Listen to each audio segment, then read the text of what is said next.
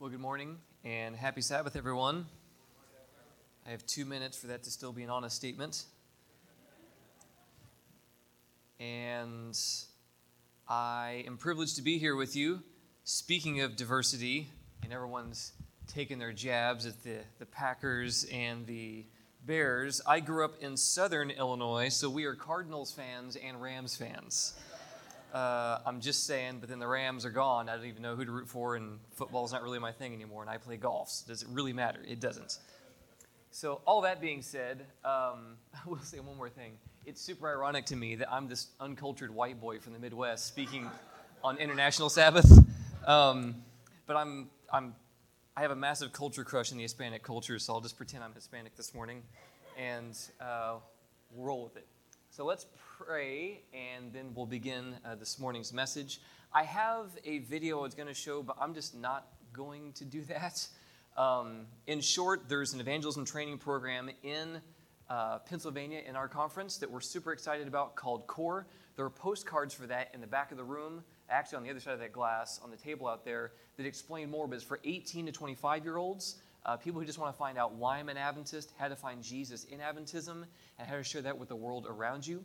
Uh, the promo video is on our website, but this service is longer than usual uh, for good reasons, and I want to be a good steward of your time.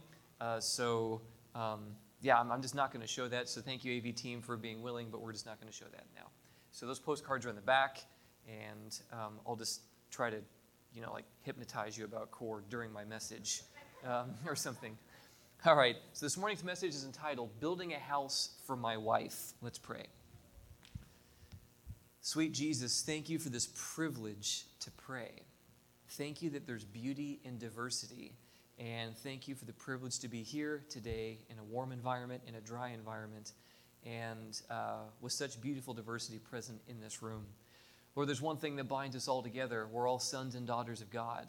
And Jesus is coming for all of us, regardless of race, creed, denomination. You're coming for all. And so I just pray as we discuss the beauty of the second coming this morning, that you would bless us, that you would minister to us, that you would encourage us, and we would better understand the why of the second coming. This is my plea today, Lord, asking that you would do for these people what I cannot, and that you would do something that none of us will soon forget. And I ask this now in Jesus' name. Amen. So, the way in which we generally approach messages on the second coming as Seventh day Adventists is in bringing clarity to what God is doing in comparison to what most believe about the second coming. So, largely, our presentations are about what the second coming is not, right? The second coming is not a secret rapture. Every eye will see him, it will be literal, visible, audible. The entire world will see it. And this is the way that we generally communicate the second coming. But one thing I'm coming to understand is that is it really necessary for us to communicate what it isn't at the expense of what it is? Here's what I mean by this. The grand narrative of Scripture actually describes the second coming in the context of a marriage. Jesus is coming again to claim his bride and to take her back to live with him forever. And this is alluded to in John chapter 14, but we'll cover that more in a moment. What I'd like to do is just kind of walk through text in Scripture where this happens. I'll give one that isn't on the slides. The first thing we see take place that God endorses is a wedding. Right? In Genesis chapter 1, the whole thing begins with a wedding, and it's kind of seemingly anticlimactic in a cosmic sense, right? Like stars and sun and atmosphere and birds and ocean and all this stuff that God creates. But the apex of creation is a marriage. Like he creates people, he brings people together, and then he gives these people a gift, communion with himself on the Sabbath, right? But there's this wedding that ushers in the Sabbath. And so the whole narrative begins with a marriage. We see Jesus' ministry, by the way, begin his first miracle with the marriage, right? Working the miracle at Cana of Galilee. But I want to walk through some narrative here in Scripture that I think will make this point. Go to Song of Solomon. We don't hear sermons from Song of Solomon very often. Many times we don't really know what to do with that book. Um, in fact, when, when this was being considered for the canon of Scripture, uh, some people didn't know what to do with it there. There are some uh, who protest the fact that its presence is even there. Uh, what is this strange love poem, love song doing in the midst of Scripture? I think it's doing what it should do, communicating the undying love of Jesus. That's what I think it's doing. But in Song of Solomon, chapter 8, I'm going to kind of summarize because some of this stuff is a little too juicy for a Sabbath morning sermon. But uh, in Song of Solomon, chapter 8, this is the Shulamite speaking to her beloved. She says, Set me as a seal upon your heart and as a seal upon your arm. I want to be in your thoughts and in your deeds. I want to be the thing that, that you think about. For love is as strong as death, and jealousy is cruel as the grave, it's tenacious. Its flames are a flame of fire. Then it says, a most vehement flame. Now, in the original language, this actually reads as the very flame of Yahweh himself. But the translators didn't really know what to do with that. That just sounds kind of weird. They don't really know what to do. So they called it a most vehement flame, but it's actually the very flame of Yahweh. And uh, super, super powerful language that they're using here. And that many waters cannot quench love, nor can the floods drown it. And if a man would give for love all the wealth of his house, it would not be utterly despised. Skip down to verse 10, and we'll go down to the end of verse 10, just because I don't want to use the B word from the pulpit. Um, then it says, Then I became in his eyes as one who found peace. When the consummation of this marriage comes between the Shulamite and Solomon, she becomes as one who has found peace. Now, the word Shulamite actually is the female equivalent of the word peace. Solomon's name is the male's equivalent of peace, shalom, right? Shalom and shalom have come together and they have found peace. And this is what God is wanting for his pursuit of us that when we come to find that Jesus truly is the love of our lives, that he's everything that you've been looking for, and the beautiful thing is, you're everything that he's been looking for. And when this consummation takes place, it brings peace into our experience. What God seems to be doing through this narrative, the Song of Solomon, this, this, this play that goes back and forth of wooing, pursuing, and responding, what God is communicating through this narrative is that I wish you would respond that way. When, she gets excited about the pursuing love of the husband, this is how God feels about us. I wish you would get that excited about my pursuit of you. And the Andrew Study Bible kind of comments on the verse 6. Um, on this idea of the flame of Yahweh. It says, literally, a flame of Yah, the Lord. This expression, reserved for the, the thematic climax of the entire song, reveals that Yahweh is the source of human love, and thus provides the basis for the typological interpretation of the song. It's all about God. That's the whole point of it, and His love of us.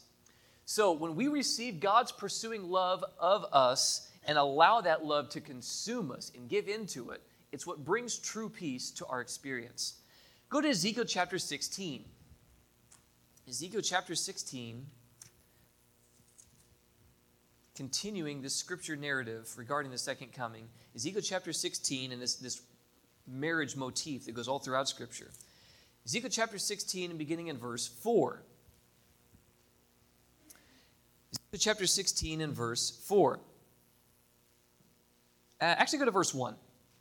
Again, the word of the Lord came to me, saying, Son of man, cause Jerusalem to know her abominations, and say, Thus says the Lord God to Jerusalem Your birth and nativity are from the land of Canaan. Your father was an Amorite, your mother a Hittite. As for your nativity, on the day you were born, your navel cord was not cut, nor were you washed in water to cleanse you. You were not rubbed with salt, nor wrapped in swaddling cloths. No eye pitied you. In another translation, it reads that no one loved you to do any of these things for you, to have compassion on you, but you were thrown out into an open field when you were when you were self, yourself were loathed on the day that you were born. Just imagine a precious, innocent child, a beautiful child that's born, not properly cared for, not properly ministered to, not properly nurtured, just thrown into an open field. God's using very, very graphic language here about abandonment in the sense of loneliness and being forsaken. But then look at verse 6. And when I pass, it's, it's as if God is just walking down the road and he sees something and it gets his attention. He says, And when I passed by you and saw you struggling in your own blood, I said to you in your blood, Live. Yes, I said to you in your blood, Live.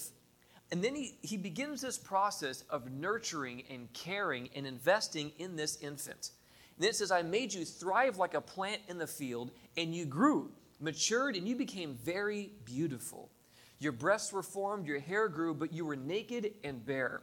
And when I passed by you again, after this maturation has take place, taken place, and looked upon you, indeed your time was the time of love. It was time for you to fall in love. So I spread my wing over you, and I covered your nakedness Yes, I swore an oath to you and entered into a covenant with you, and you became mine. You know, our similar our situation is actually quite similar. We're of lo- unloved in the sense in the fact that no one loves us and can fill us as God does. The sense of being unloved and forsaken and abandoned, we're looking to be responded to. We're looking to be nurtured and, and helped, and we cannot find that in anyone but God right? Marriage is a beautiful gift from God, I've been told. I'll find out someday. But marriage is a beautiful gift from God that's meant to teach us something about His pursuit of us, His love for us, and that our lives actually matter, right? It's possible to find great fulfillment in giving and living for somebody else, not just me. And in this pursuit of receiving God's pursuit for us, we learn things that we desperately need to learn about our identity because no matter how awesome your husband or wife may be, they cannot do for you what God can do. And many of us can wrestle with this idolatry, whether in singleness, thinking if I just get married, then I'll be worth something, then I'll be happy, or in marriage, if only my husband would love me more, then life would be okay. If only my wife would love me more, then life would be okay. They cannot give you what he can give you.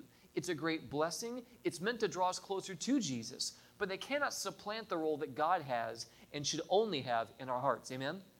Only He can fill us. Only He can give us our identity, our acceptance, and our value and our worth. But God doesn't want us to remain in this condition of loneliness and rejection, and so He comes looking for us. What's implied in the narrative here is this divine initiative God pursuing us when we're forsaken, when we're lost, when we're in this deplorable and seemingly hopeless condition. And He sees something of value in us, even though we're a mess by the side of the road. Very, very graphic language used there. But God literally desires us to live and is willing to do whatever is required for our growth and for our health. And we see that in the narrative that we just read. And His work in our lives is what leads us to become beautiful. And the consummation of that work that He's doing in us is us being clothed with His righteousness. That's how the narrative reads. Again, this scripture narrative of a wedding motif you know, it's amazing to me that God is willing to love us with a perfect, unselfish love because we don't deserve that. I don't know if anyone has told you this, but we don't deserve this type of love. And the amazing thing is, God is willing to lavish it upon us very, very graciously and liberally, whether we respond or not. The amazing thing about agape is that agape gives whether it ever receives. Now, it does desire to receive, right? And this is what makes the Song of Solomon I believe, so convicting when you understand the narrative. He wants you to respond in the way that she responded. That when he speaks love to you, you want to react, right? You want to be with him, you want to reciprocate. Divine love does desire a response, but it's not giving whether it gets a response. You understand the difference? It just gives because love seeks not its own. Love is not in it for itself, but love does desire a response. And we see in 1 John chapter 4 and verse 19 that what leads us to love God is first encountering his love for us. Which implies to me that we should be regularly communicating to our people the love that God has for them. Sometimes we make this rash assumption and foolish assumption, really, that everybody already knows about the love of God. Let's move on to something else, to the meat of the matter. Yeah, but the entire arc narrative of Scripture is a loving God's pursuit of his people. So you want to forsake that theme to then focus on individual components that are part of that theme? No, no, no, no, no. The state of the dead, our teachings on hell, the second coming, the Sabbath, every single one of these things should be teaching us something about the pursuing love of God. They should be. And it's in them, but we don't always communicate this way, unfortunately. But when we encounter God's love for us, it awakens a reciprocating love in our heart to Him. This is why He's always the one to make the first move. This is why he's always the one to pursue, even though we may be in a deplorable, shameful, and abandoned and forsaken condition, he still pursues. Always does. always makes the first move. So when I passed by you again and looked upon you, indeed your time was the time of love. I saw that through my pursuit and care of you, you were ready to fall in love, and that it's time for you to fall in love. You know, many of us need that experience today, don't we? Many of us need to, to renew our vows, if you will, to fall in love again. This is actually the sin of the church at Ephesus and the church of Laodicea. They have lost their first love. Right? Their initial experience was one of a faith that works by love, as it says in Galatians. But then eventually their experience just becomes work. Right? Has, they have a faith that works by love, and then God says, I've seen your works, but return to the first works. Yeah, but they're working now. Yeah, it's just work. It's not love that's motivating. You're just doing it because you ought to, or you have to, or I guess this is what I should do. As opposed to being enraptured with His love and that your obedience is just a thank offering for what you've already received.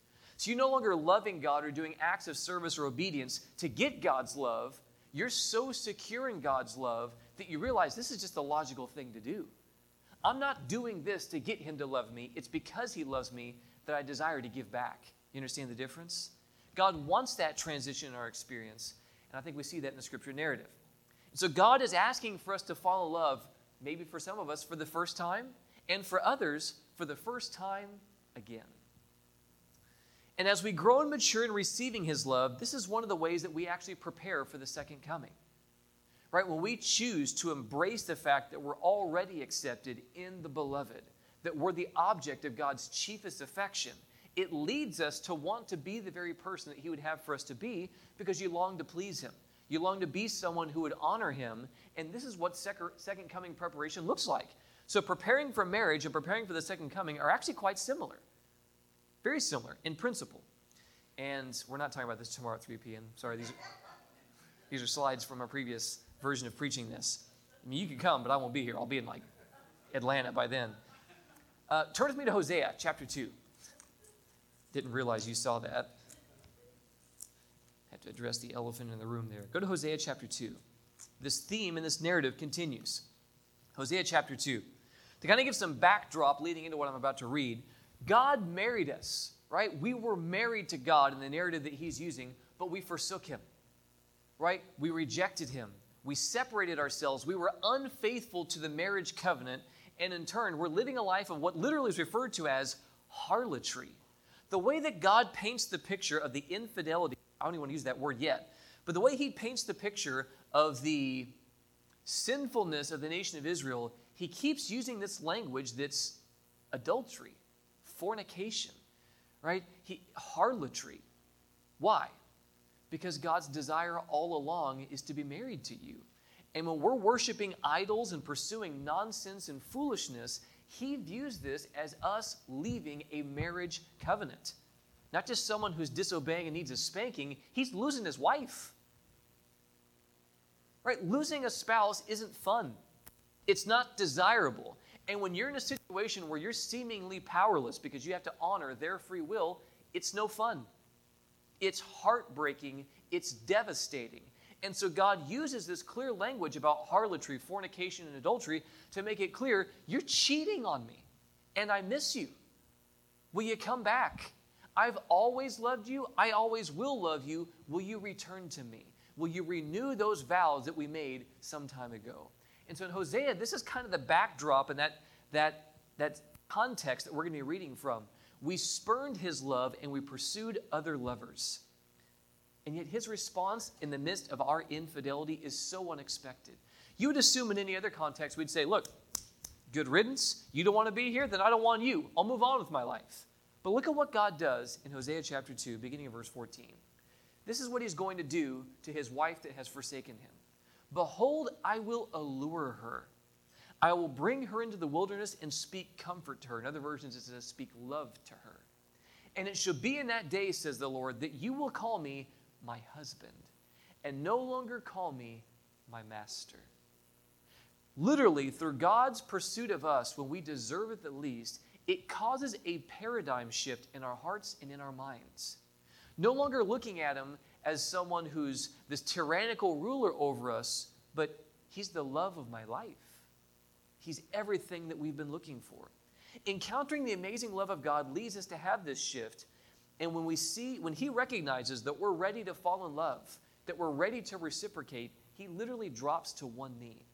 And He says, I will betroth you to me forever. Yes, I will betroth you to me in righteousness and justice, and loving kindness and mercy. I will betroth you to me in faithfulness, and you shall know the Lord. And then I will sow her for myself on the earth, and I will have mercy on her who I had not had obtained mercy. And then I will say to those who are not my people, You are my people, and they shall say, You are my God. So, what has to take place then for this to become a reality? The very next chapter begins with the story of a price being paid to buy back an unfaithful woman. This, beloved, is the gospel. God choosing to pay an infinite price for someone who's been unfaithful, who has not lived in accordance with the marriage covenant, and yet he still sees something of value in them that even they don't see in themselves. This is what the gospel is meant to do. It's meant to communicate an intrinsic value into the heart and mind of every human being. This is why naturalism is so offensive because you're just some biological mistake, right? Planets just, you know, exploded. There's, you know, things happening on the earth that just over a span of a long, long time by some miraculous mistake, miraculous, miraculous mistake, all the something, all this, you know, all the while something came into existence that came into something else into existence. But at the end of the day, you know what? It really doesn't matter. It was a mistake. I don't know if any of your parents have ever communicated to you that you weren't intended to be here, but you're here. That doesn't communicate value. Right? There was no preconception of, I want this, let's work to this end, and we're glad that it's here. It's, oh, you're here. No one wants that. No one wants to hear that. And then to be told, when it's all said and done, even though you worked really hard to make a living, to have a family, at the end of the day, it doesn't matter because you don't matter. No one will remember you. You're a mistake it completely denies intrinsic moral value to human beings. I don't understand why that would be attractive to anyone because, in the deepest core of our being, we all want to know that we're fully known and fully loved. That we're meant to be here, that someone wants us here, and there will be some form of significance with our life even when we're gone. And this is why it's not livable. Naturalism is not livable, atheism is not livable. We get married, we fall in love, we have children. Like we pursue things that would have value and lasting value generationally because experientially it is not livable. We want to matter. We want to. You do. You do matter. You were handcrafted by a God of love who's been tenaciously pursuing you from the very beginning. And you continue to fall into these situations that are meant to remind you of the fact that you matter. One of the reasons, by the way, that the Sabbath is every seven days is to recommunicate to you that you did not create yourself, you were handcrafted by someone who loves you. And it also is meant to remind you that you've been redeemed by someone who loves you, even though you've fallen. Even though you've made a mess of your life, he still loves you, still believes in you, and redeemed you. Every seven days, you're tripping over the fact that your life matters. The Sabbath is meant to communicate intrinsic moral value to people. Your life matters. And marriage is meant to remind you the fact that your life matters. Somebody wants me to be here when I get home off from work, right? I have children that want me to come home and play with them. My life matters. God, through the marriage covenant, through creation, and through the Sabbath, is meant to continually remind you the fact you are loved, your life matters. We are not capable of creating the type of love that God deserves or desires, and we just need to own that. We just need to acknowledge and accept that. And so that love comes from us reciprocating to his love. We love him because he first loved us. This is why he makes the first move, even though we have fallen and pursued other lovers. And this also leads to a change of desire that leads us to begin to love what he loves and to hate what he hates. It begins this process of rewiring how we do life. We want to do the things that please the person we love. So, this theme of Jesus coming as a husband to woo us is also found in the New Testament. But this idea that no longer, you know, are you going to view me as my master, you're now going to view me as my husband. We're no longer feeling like groveling slaves who are just hoping to be good enough at the end of the day. We come to understand that the whole point of the gospel is that Jesus is enough. and He's willing to clothe and cover us with His righteousness. We see it in Ezekiel 16, we see it in Hosea 2, and we're going to see it here now beginning in the New Testament. John the Baptist in John chapter 3 and verse 29 declares something about Jesus that I find to be very, very interesting. John chapter 3 and verse 29. It says this. He, so the, the disciples of John the Baptist come up to him and say, Hey man, like your cousin is stealing sheep, man. Like this guy, he's coming, they're baptizing people. Like, doesn't this bother you at all? And John is totally unfazed. You know why? Because when you know who you are, why you are, and where you're going, you are not insecure. The reason why most people are insecure is because they have no sense of who they are, where they're going, or why they're here. And so we control everyone else and everything else around us because we just don't have that sense of security. John had it. He knew who he was, he knew who Jesus was, and it didn't matter if Jesus was getting disciples because the whole point of me being here is to prepare people to receive him. It ain't about me. And so in John chapter 3 and verse 29, he communicates this in interesting language to his disciples. He who has the bride is the bridegroom. But the friend of the bridegroom, who stands and hears him, rejoices greatly because of the bridegroom's voice. Therefore, this joy of mine is fulfilled. And then he says, He must increase, I must decrease. You know what John is saying here? There's wedding bells in the distance. And the entire point of me being here was to prepare the bride to receive her husband. And once she receives her husband, I can step back and allow this thing to play out.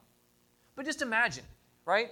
If, if John took the bait, just imagine what a marriage would be like. I'm actually going to be my best friend's best man on my birthday, of all things. And he's getting married in Texas. Ugh. Anyway, so he's getting married on my birthday, and he's asked me to be his best man, which is a great gift. He better never forget my birthday, though. just saying.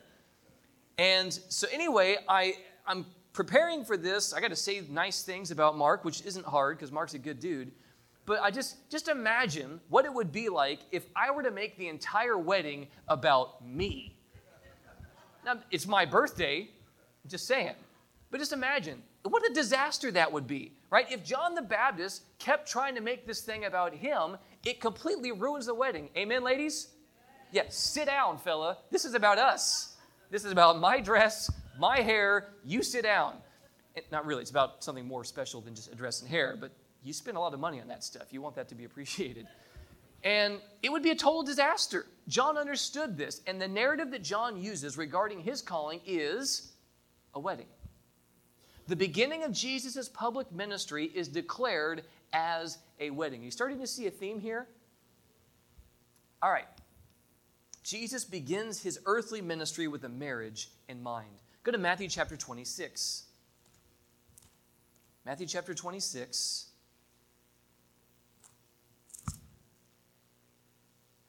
This is Jesus having the, sometimes we refer this as the agape feast, but Jesus having the, the, the feast for the Lord's Supper. They're in the upper room, and it says this Matthew chapter 26 and verse 27. And as they were eating, Jesus took bread, blessed and broke it, and he gave it to the disciples and said, Take and eat, this is my body. Then he took the cup and gave thanks, and he gave it to them. And he says, Drink from it, all of you. Why does this matter? How does this play into the marriage narrative? In first century Judaism, the way that things would go down when a guy finds a girl that he's interested in, he goes and tells his parents and says, I like her, I want her. You see this example with um, Samson except it's a bit of a dumpster fire because he's looking in the wrong camp and it's, it's just it's just it's bad it's all bad it's kind of funny when i hear people preach about courtship principles using solomon or, with samson because you're just like that's the best you can come up with it didn't work well anyway i'm just saying uh, but that principle was the way that they operated that is true and so anyway he he finds the girl he tells his parents i want her they talk to her parents and they have a feast and at this feast, the two of them sit at the table, and there's a cup of grape juice.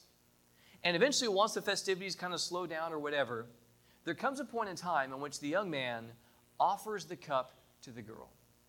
And if the girl drinks of the cup, she's agreeing to the engagement. And they begin a marriage covenant. So when Jesus refers to this chalice as the cup of the covenant, he still has a marriage in mind. He's still letting the disciples know this is about a pursuit of my people.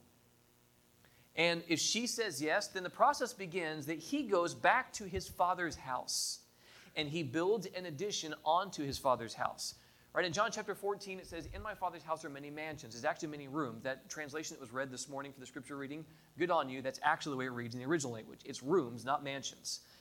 And the, the premise is that when he finds the girl, she agrees to the, the, the principle of the marriage. He goes back to his father's house and he builds an addition onto that house by himself.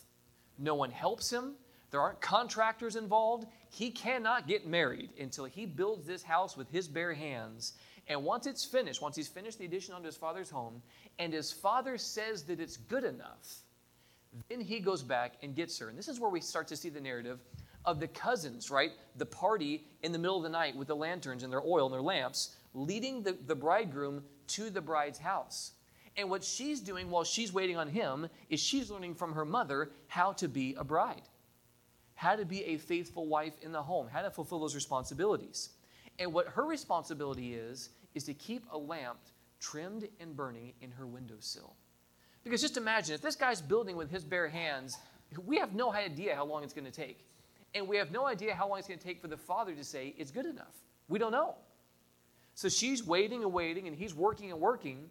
And it ends up in a situation that once he gets there, what lets him know that she's been waiting for him all along and she hasn't moved on to somebody else is that there's a lamp in the windowsill. Because if this guy finishes at 11:59, you better believe he's not waiting until tomorrow morning to marry this girl. I've been building a house with my bare hands, girl. Like, let's let's go. It's time. I'm not waiting. And this is why we see the imagery where it's in the nighttime, right? And and the, the party, the bride's party leads him to the house. And if that light is still shining in her windowsill, he knows she waited. She kept her word. I kept my word. I, I've been building.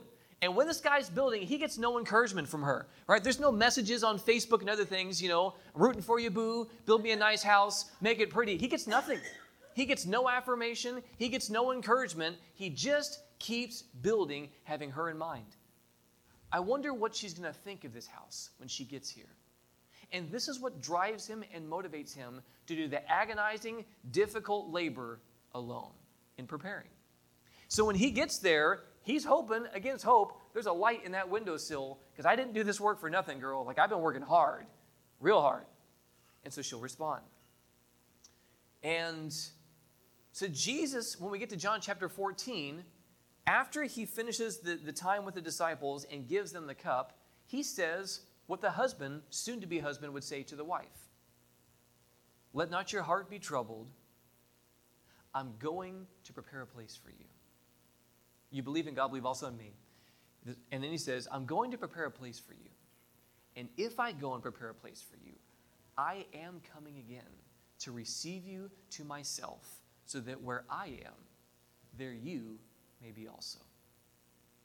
Jesus literally copy and pastes marriage language to the disciples and marriage behavior to the disciples in the sense of passing the cup to let them know this is still my, my intention. This is still the trajectory of my mission. I'm thinking of a wedding. And the entire purpose of the second coming is the consummation of that wedding. And it's this beautiful promise because the entire thing is wrapped up in love, romance, narrative. The entire way, which implies that your life is kind of significant then, isn't it? So this teaches something of great importance, and that thing of great importance is this commitment. I was listening to a sermon from somebody, a friend of mine, Sebastian, about this very topic. It was super helpful for me in giving some of the background for this. This guy had to build a house by himself before he could get married. Can you imagine what that would be like today? Right? This is not a Sims house where you can do it on your smartphone. Like you're getting dirty, you're going to smash your fingers, you're going to get splinters. Can you imagine telling millennials now, you cannot get married until you build a house with your bare hands? I'll never be married. I'm going to be a eunuch my whole life. And every brick this guy laid had a purpose and a goal in mind. It brought purpose to his life, it brought purpose to his pursuits. and he didn't get to see her. He gets no encouragement from her. What motivates him is being able to have her as his own and that she could be with him where he is. And he can't do it until his father says that it's good enough. This is one of the reasons, he has no idea how long that's going to take, and this is one of the reasons why Jesus himself says, But of that day and hour, no one knows, but the Father only. Matthew chapter 24 and verse 36. Because there's a process involved here, right? An extensive process. And so Sebastian tells a story about his wedding. The night before his wedding, he had a bachelor party, sanctified bachelor party, no foolishness, right? And one of the things that his friends decided to do for him was each person would have kind of a, a letter they wrote to him, and then they would say a prayer of consecration for him. And this is what one of his friends said. He says, Sebastian, my prayer for you is that after you get married and the flame of romance has died, that it will always be able to be rekindled as long as you maintain the embers of commitment. Now, no one wants to hear this, that there's a time when the flame of romance dies, but it happens, right? Familiarity sometimes can breed this sense of not caring as much, not thinking so hard about it. And we need to kind of have that realistic expectation going into it that we're both human beings with selfish carnal flesh, and there's times when things kind of cool down. But what keeps the two of you going when things cool down is commitment. And what it taught in the first century Judaism was that this guy was committed. Right? If someone's going to go and build a house with his bare hands before he marries my daughter, I can tell he's committed, and it's going to be easier for me to say yes. But if all I know is this kid plays video games and has no job and lives in the basement of his parents' house, find somebody else, buddy. Right? You can create a girlfriend on The Sims if you want, but you're not marrying my girl. I need to know that you're committed. And in first century Judaism, they knew this. Then he says, if we get to a relationship but the groundwork for commitment has not been laid, we're setting ourselves up for failure. And my point here, when I say building a house for my wife, I'm coming to understand that marriage preparation and preparation for the second coming are actually very similar when you understand a first century Jewish context. So we're setting ourselves up for failure if commitment isn't our ground foundation here. Our culture doesn't want you to focus on commitment, it causes you to focus on romance. But when the fire of romance dies, he says the question is, what are you going to do? Yeah? If we get into a relationship, it's going to be ugly if that's the case. Only the embers of commitment can bring that fire back. We need to make sure that our road towards marriage, he says, as a single person, is paved with tests of commitment. I believe the same thing is true when it comes to our preparation for the second coming. Otherwise, we're going to find out in our marriage that we weren't ready. In the Jewish culture, they found out before you were married. He knew what it was like to prepare for a relationship. And the same thing for the woman. They got no affirmation from each other. They just worked hard individually until that time came. He kept building with her in mind. How would she view the house when he brought her there? All he had was her word that she would not give her affection to another. And all she had was his affirmation that he's going to prepare a place. They were committed even though they could have done something else. Both of them had freedom to move elsewhere. But it was clear from both parties and the actions they took that they were committed. So, love then should be our motivation for our preparation, and true love is committed. When it comes to the second coming of Jesus, it should be love, not fear, that's our motivation. Amen? We're not just trying to keep from Jesus, boo, surprising us, and we're not ready. The entire point is no, no, no, this is the love of my life. I want to diligently prepare my heart to receive Him. I want to ensure that I'm the type of person that I would want to marry before I marry him.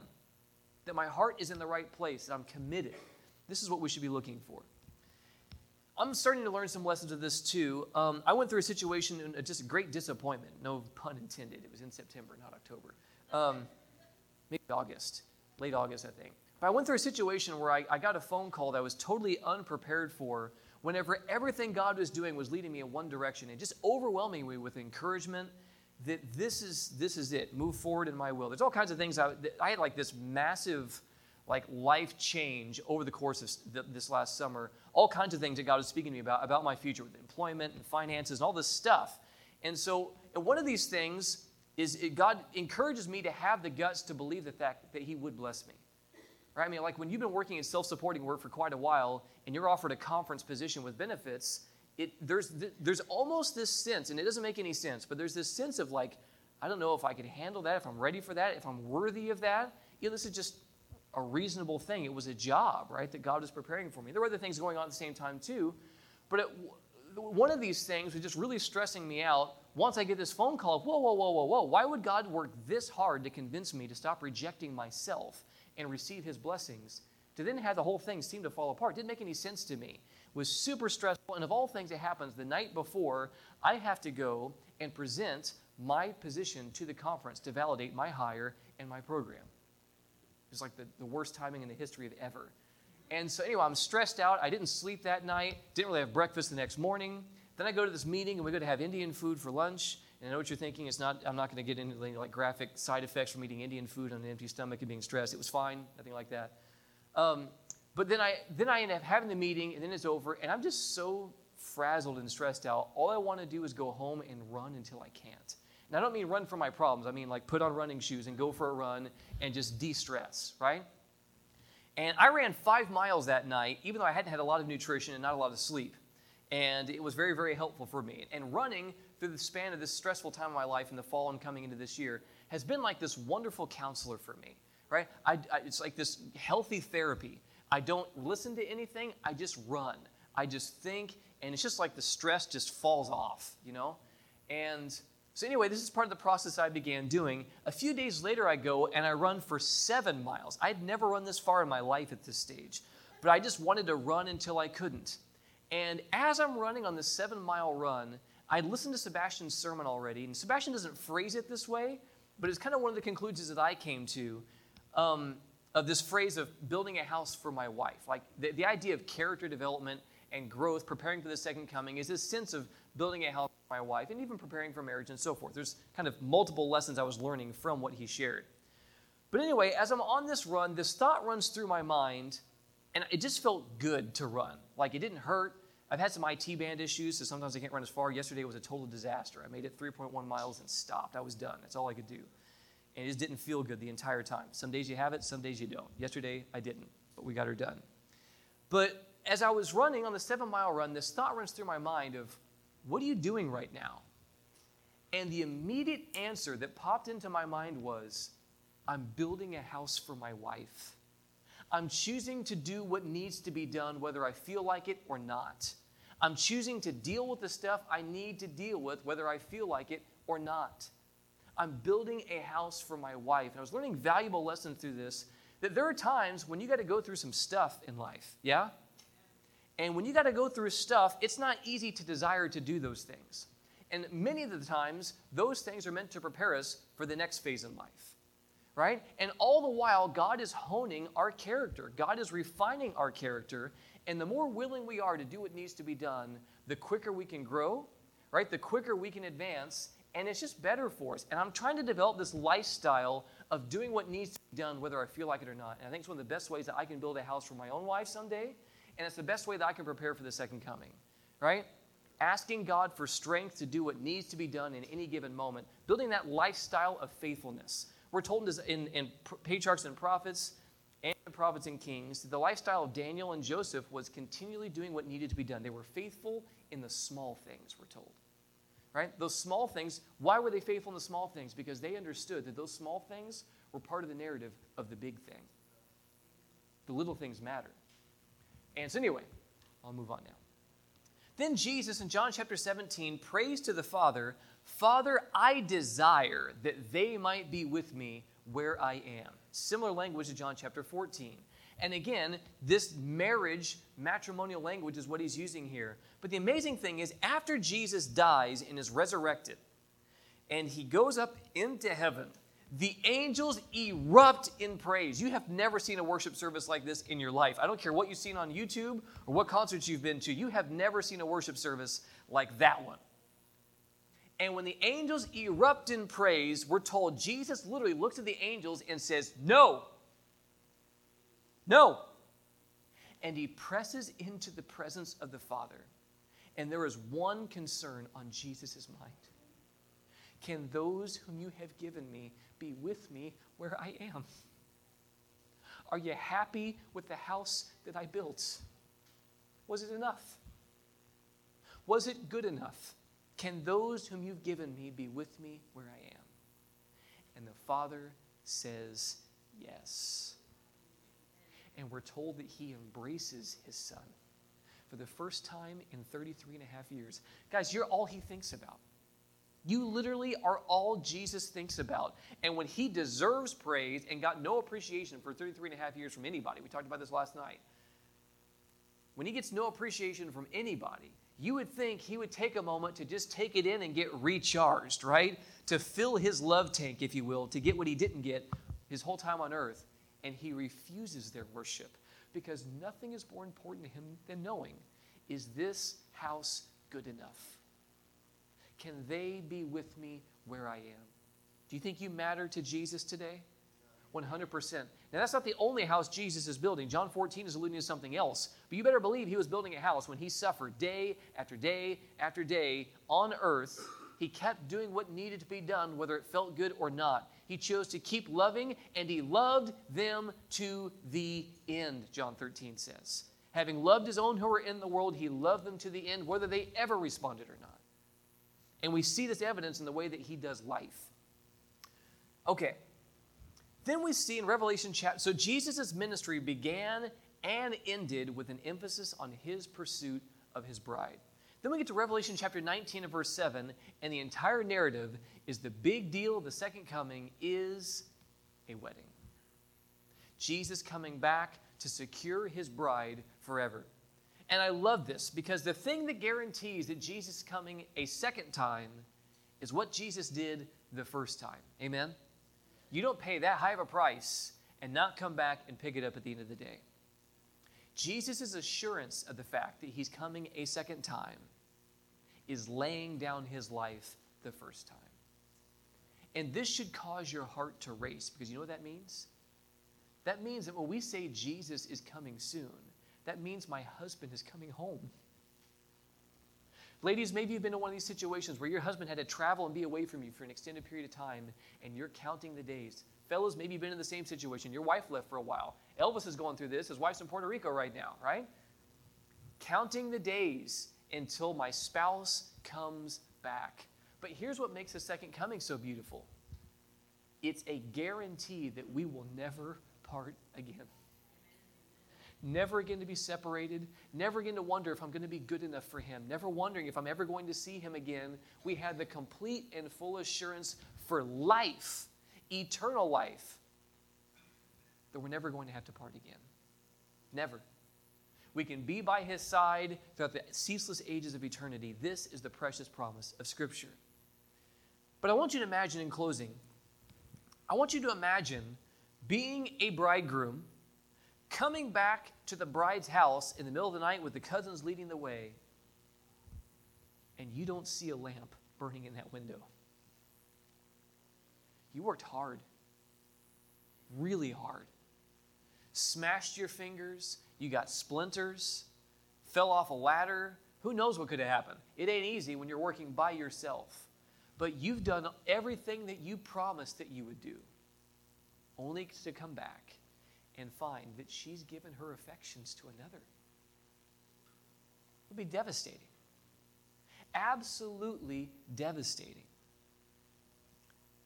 Yeah, but imagine being Jesus. Jesus has worked his guts out, right? This guy pours out his life to the dregs, and having loved his own who are in the world, he loves them to the end. He pleads before the Father is my house going to be good enough for her? And he says yes. And then when Jesus finishes the second house, and by the way, you know what Jesus is doing right now? This is one of the things that makes us so, I believe, special and precious in the mission that we've been given. The only answer for the tarrying time is this understanding of what Jesus is doing in heaven right now. No one else can offer an explanation for this. Why has Jesus been waiting for 2,000 years if everything was achieved at the cross? It makes no sense. No sense. We have an answer for this. Jesus is preparing a kingdom for you by preparing a kingdom in. The house that he's building now, after the first one that he built and, and making a way of salvation, is through the ministry of the Holy Spirit transforming his people, preparing them to receive their husband when he comes a second time. This is the work that Jesus is doing right now. But imagine being Jesus, knowing that you've made a house that's good enough for her, that your father has said is good enough for her, and then to come back and find that the ones I've given everything for have chosen someone else. They've spurned and rejected my sacrifice. They've spurned and rejected my effort. Beloved, Jesus is acquainted with a grief and a heartbreak that none of us can imagine. None of us can imagine. You do not want to see the face of Jesus when word gets to him that the door of probation has closed, and let everyone who is righteous remain righteous. Let him who is filthy stay filthy. This is a strange, holy, and difficult process for Jesus. You do not pay this high of a price with the intention that you don't get all of what you paid for. And the greatest heartbreak of salvation history is that Jesus redeems all and is not going to receive all. He's not going to receive all. He did everything necessary for every soul to be saved. And not all are going to be in that number when the saints go marching in. And it's devastating to him. So, my question to you today is Is your lamp trimmed and burning? Are you longing for him to come? Do you actually want Jesus to come back right now? And are you ready for that? He's ready for you. He's been wooing you, speaking love and belief into your experience every step of the way. But do you want him? The amazing thing is, if you don't have that love that he needs, and it's true, you don't, you can borrow from the very flame of Yahweh. Maybe the embers of commitment in your experience have died and gone cold. They can be rekindled by the very flame of Yahweh Himself. You can love Him because He first loved you. And I hope that this has been made clear today that He does first love you. He always has, He always will, Every seven days, you're meant to be reminded of this because we're a people who are prone to forget. He is coming again, and He's coming for a bride, and that bride is intended to be you. Will you allow for that to be the case? That's the question. Let's pray. God in heaven, I thank you that you have a love and for everyone in this room that is stronger than death. It knows no bounds. It gives and gives and gives, whether it ever receives or not. Because having loved your own who were in the world, you loved us to the end. Lord Jesus, I pray that in response to the love that we have seen from you today, we would reciprocate and give you that which is due you. We read a quote last evening that you were often grieved because the disciples did not understand or appreciate your loneliness as they should have. And that it brought grief to you. Jesus, I pray that you would be spared of the grief of seeing my windowsill unlit. I pray that you would be spared of the grief of seeing everyone in this room's windowsill unlit. And that we would take very seriously and joyously the privilege that we have of being your bride. It's unfathomable to me that I'm everything you've ever been looking for when I know what I am. But the amazing thing is, you know even more about who I am and how broken I am. And you pursue me nonetheless. You love me nonetheless. And the same is true for everyone in this room. We are all fully known and fully loved right and I pray that we would appreciate that, that we would reciprocate, and that we would live a life that would honor that today. God, empower us to know how to build a house for our wives, how to build a house for our great husband who's coming in those clouds. And may we better appreciate and anticipate the second coming, I pray. Cover our sins of unbelief of being completely unappreciative of this with the blood of Jesus. Fill us with your Holy Spirit, I pray. And that that very work of heart preparation that you intend to be taking place as you're interceding on our behalf right now, I pray that that would be brought to its full consummation and completion in my life and in ours. And we ask this now in Christ Jesus' name.